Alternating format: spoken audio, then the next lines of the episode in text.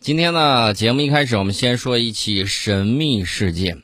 这个事件相当的神秘，有飞机进行了航拍，一看茫茫大海之中啊，然后底下咕嘟咕嘟咕嘟往上冒泡了。这个泡可不是一个泡两个泡有三个泡那么小，而是面积非常的大。大家纷纷怀疑，难道有哥斯拉怪兽，还是底下又发生了火山喷发啊？离火山喷发是有点近啊，但是它不是火山喷发，是怎么回事呢？大家看来看去看去看来，觉得这个底下是北溪一和北溪二号的天然气管道泄漏了。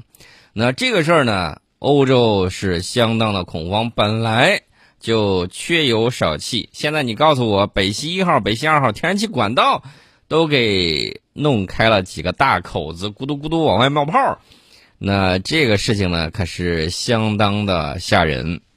美国媒体 N B C 看热闹不嫌事儿大，看人家出殡还去啊，把人家弄出殡还跑去看热闹的。他说，这次事故让本就气荒的欧洲在冬季之前通过北溪一获得天然气的剩余预期化为乌有。那这两条天然气管道呢，是俄罗斯和欧洲能源纷争的焦点。那事故发生之后，俄罗斯、丹麦、瑞典、德国等纷纷做出了回应。那这个事儿我们考虑两点：第一点，这个事儿谁干的；第二点，这个干这个事儿目的是什么？那这个事儿呢，我们还是要给大家好好讲讲。我们用三天的时间把这个事儿的来龙去脉以及背后的这种故事也好，阴谋也罢，给它挖出来。那第一次泄漏呢，发生在二十六号的下午，北溪二号天然气管道在丹麦伯恩霍尔姆岛附近发生泄漏。丹麦一看，我的个天哪！啊，这个就在我附近，那崩，我得先把这个锅甩出去，不是我干的啊！丹麦首相声称，这个北溪一、北溪二天然气管道这个并非事故，而是蓄意破坏。也就是说，绝对不是地质原因造成的，也不是说什么小行星撞地球正好砸到那上头了，也不是这么回事，蓄意破坏。然后这个丹麦首相弗雷泽里克森呢补充说，丹麦政府正在非常认真地对待此事，他认为这不是对丹麦的攻击。丹麦的气候大臣表示，泄漏是一定是由爆破造成的，不可能是偶然发生的。那这个二十六号丹麦附近水域的北溪二号管道发现了一个泄漏点之后不久，北溪一号管道又发现了两个泄漏点，分别位于丹麦和瑞典水域。丹麦能源署的署长在新闻公报里面说，天然气管道出现泄漏是极其罕见的。这个嫌疑最大的你觉得是谁呢？嫌疑最大的肯定是美国，那还有这种不干人事的约翰牛，也有可能是他的帮凶。当然了，这个我们讲东西要有证据啊，我们得一点一点讲。我们认为应该是不干人事的约翰牛干的这个坏事儿，因为有人认为这个版本呢，有的地方可以对得上啊。八月二十三号的时候，五角大楼军事研究所向英国情报部门出售了两台水深达一百五十米的机械手。你说你拿这个东西去海底挖泥了吗？不像是。英国舰队的水肺潜水员在伯恩霍尔姆瓦地区呢工作了三天，这个地方呢是北溪流经丹麦的地方。然后呢，英国的两名这个水肺潜水员也就在二十七号的时候，当地时间二十七号的时候，因在外国水域执行一些特别困难的任务而获得奖励。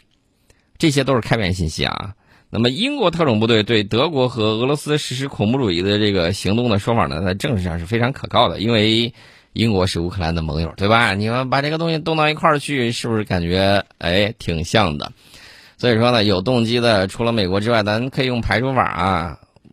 有动机有能力的，美国、乌克兰、波兰啊，这个波罗的海三傻都有可能。所以说呢，干这票需要用到潜艇或者是深海潜航器。为啥要用那个水肺潜水员呢？它水深比较深，水深比较深的话，那可以用机械啄破，或者说用这个爆破的这种方式。丹麦首相直接给出来一个方案啊，就是爆破，对吧？丹麦的这个领导已经讲了。那大家可能接下来就要问，为什么这么干？是啥目的？我手头有一份瑞典泄露的美国文件啊，美国在呃这个瑞典在线媒体这个发表了他的这份文件，这份文件我昨天晚上和朋友连夜找到了原件，然后看了看，翻译了一下。这个里头似乎好像是属于兰德公司机密的美国计划，至于怎么被泄露的不清楚，也许是美国敌对国家的情报机构干的，也有可能啊。我们就看这份文件到底说了哪些大实话。大概率先给大家说一下这个是什么目的啊？计划通过乌克兰战争和引发的能源危机来粉碎欧洲经济，这一点大家都明白，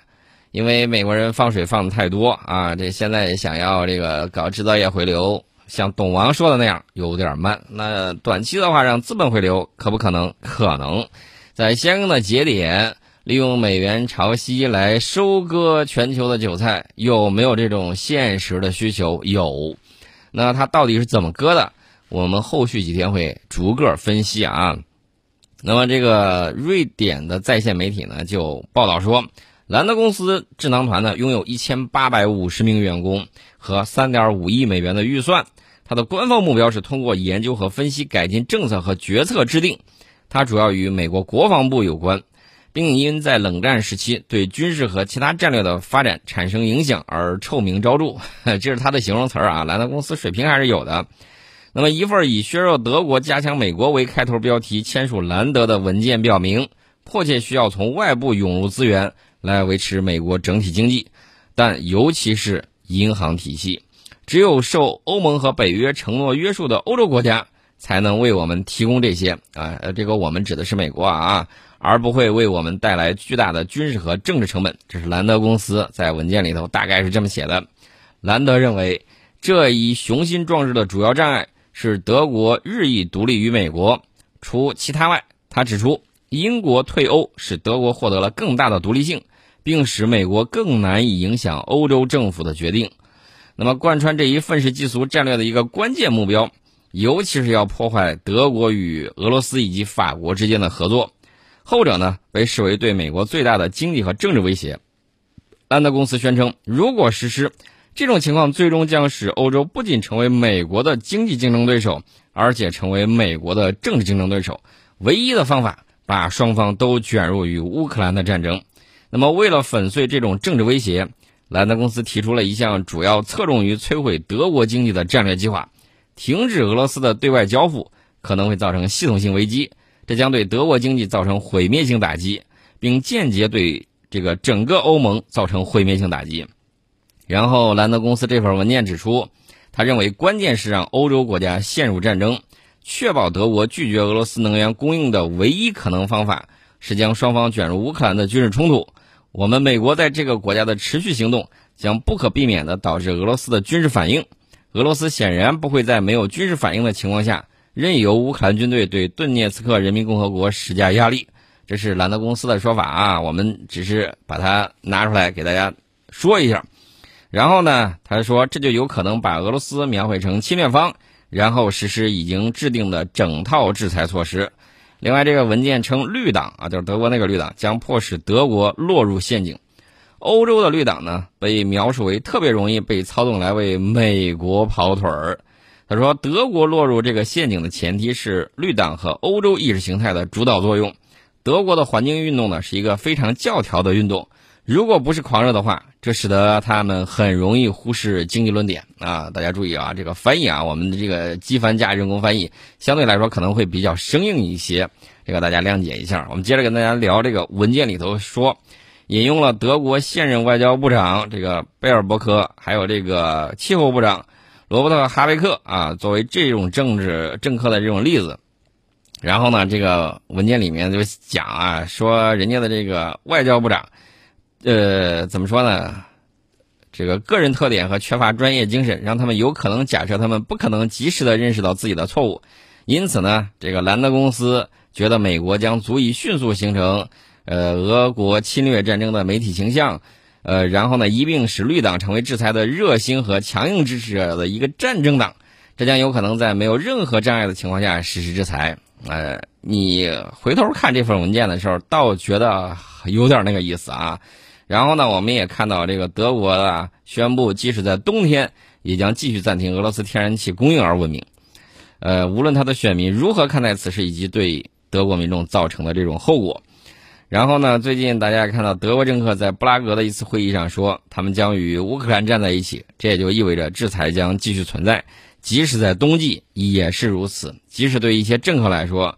这一点呢真的很艰难。然后兰德公司表示，理想情况下完全停止供应，希望德国和俄罗斯之间的损害如此之大，以至于两国以后也无法重新建立正常关系。然后呢，这个里头接着讲了很多，说俄罗斯能源供应的减少，理想情况下是完全停止这种供应，将给德国工业带来灾难性的后果。然后呢，需要寻求大量俄罗斯天然气用于冬季取暖，这将进一步加剧短缺。工业企业的停工将导致制造零用部件和备件短缺，物流链断裂，最终形成多米诺骨牌效应。最终呢，欧洲经济的全面崩溃被认为是可能的和可取的。然后兰德公司表示，这不仅会给德国经济带来毁灭性的打击，整个欧盟经济的整体也将不可避免的崩溃。他进一步指出，美国公司在世界上的竞争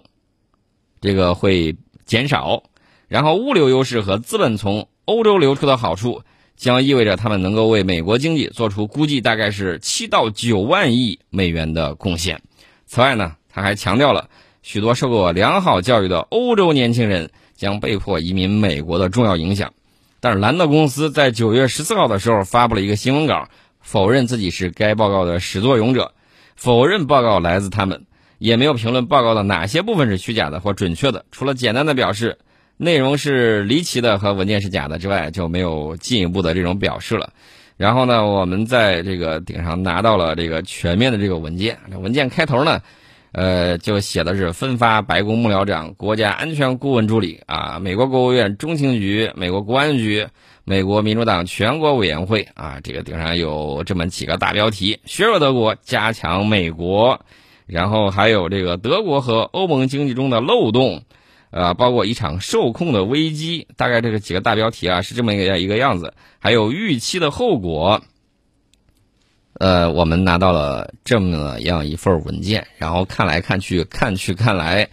那关键问题是，这个真的是前所未有啊，真的是前所未有。那北溪这个两次泄露，已经很能说明问题了，三处泄露点，两次泄露。那你说这个事儿它到底为什么那么巧呢？而且我们之前讲到了，做不干人事儿约翰牛，他一系列的这种举动，那你说这个美国他会怎么想啊？美元潮汐啊，它是吸烟，然后呢发货币，然后呢大家来，然后纷纷发展，发展到一定程度的时候，美元啊就开始加息，然后美元纷纷回流美国。这个时候呢，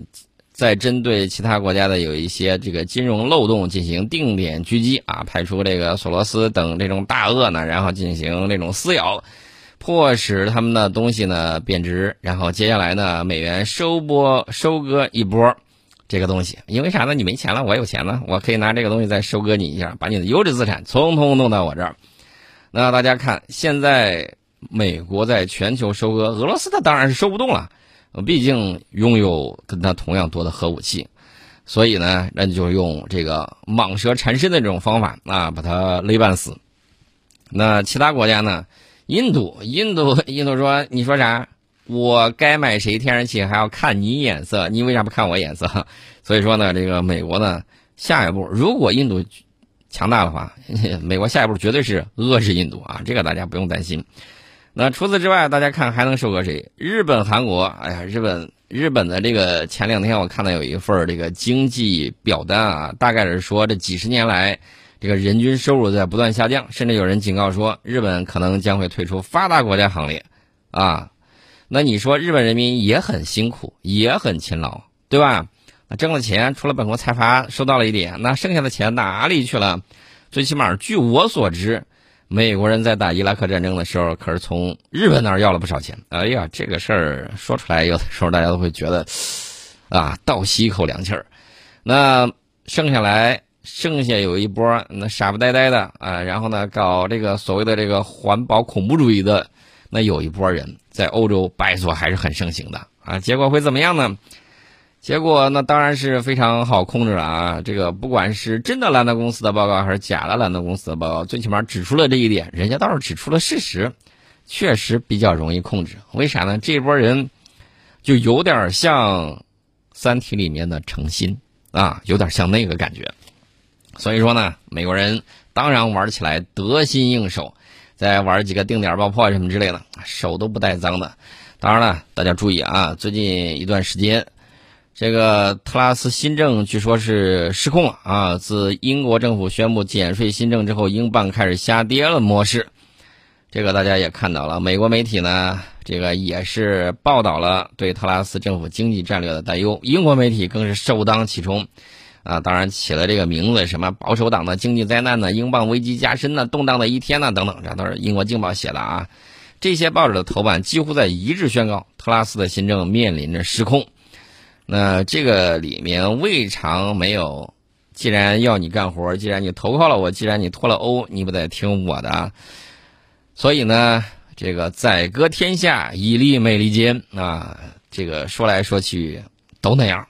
欧洲央行的行长说，明年必将艰难，欧元区经济前景正变得暗淡，欧洲的通胀持续居于高位。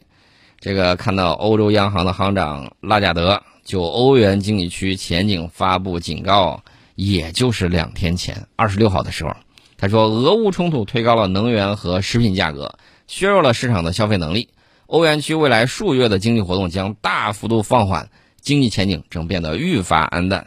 他透露，欧洲央行将持续加息，以应对通胀水平持续攀升。过去美国啊放水的时候别人都没放，然后他收割一波，他挺开心。然后短期之内呢，大家也看到他释放了四万亿以上的绿条子。那你放水，大家都放水，都放水的结果就是你通胀我也通胀，好嘛，大家竞相贬值。那接下来经济的这个问题一定会反映到政治上，甚至是社会上。那到时候欧洲会是什么样的情况呢？欧洲的资本家当然觉得一时半会儿整不了这些政客的时候，那我可以用脚投票，对不对？我们不想去美国，那还有哪里可以投资呢？看来看去，全球还有另外的地方确确实实不错，那就是中国，对吧？我们可以用脚投票到中国来。而且呢，我告诉大家，兰德公司那个所谓的报告里头最后一段是这么讲的，说这个在中期四到五年资本外逃、物流重新定向和主要行业竞争减少的累积效应可以达到七到九万亿美元。这是说欧洲资本如果外流的话对美国的贡献。最后一句是，不幸的是中国也有望从这种新出现的情况中受益，这跟我们没关系啊，你别自己这个干了坏事还把这个锅甩我们头上，人家用脚投票，这种情况是我们造成的吗？当然不是。所以说呢，美国人现在呢就望洋兴叹，觉得、嗯、这一口肯定能吃肥美，但是没有所有的肉都落到我嘴里头，我不爽。那么他说，与此同时，欧洲在政治上对美国的高度依赖，使美国能够有效地中和个别欧洲国家向中国靠拢的可能企图。这是美国人讲的话。那你说欧洲人该怎么办？欧洲人，哎，我一直在讲啊，前一段大家也看到了巴斯夫，巴斯夫在咱们这儿落地，然后呢掏出了一百亿这个大数字啊。然后人家要自己建啊，当然了，很好啊。欧洲的机械，欧洲的有一些这个能源的，欧洲的化工啊等等，积攒了几百年的东西，跟美国的这个水平伯仲之间，甚至有过之而无不及啊，当然是好事啊。所以我之前在讲，谁赢得了这种抗疫战争，谁就能像一战、二战一样，对全球的资源有一个更有效的这种利用。在全球啊，你甭管他们这个底下的这个人民他是怎么看的、啊、被这个欧洲的媒体啊或者美国的媒体耍得团团转的，这个欧洲人民也好，美国人民也罢，这波人你不要看他怎么办，你要看他们的亿万富翁，看他们的顶尖的这波拔尖的精英，他们怎么想？有早早的跑到新加坡跑去学中文的，对吧？有把自己的这个孙女孙子教学中文的啊，有很多的。所以说呢，你不要看他们怎么说，要看他们具体怎么做。这个大家也都看得出来了。那当然了，对自己的盟友下手那是极好的，这个大家在听我们节目的时候都知道，美国人历来都是为朋友插你两刀啊，为了自身插朋友两刀啊，这个都是熟能生巧的这种事情，咱就不多讲了啊。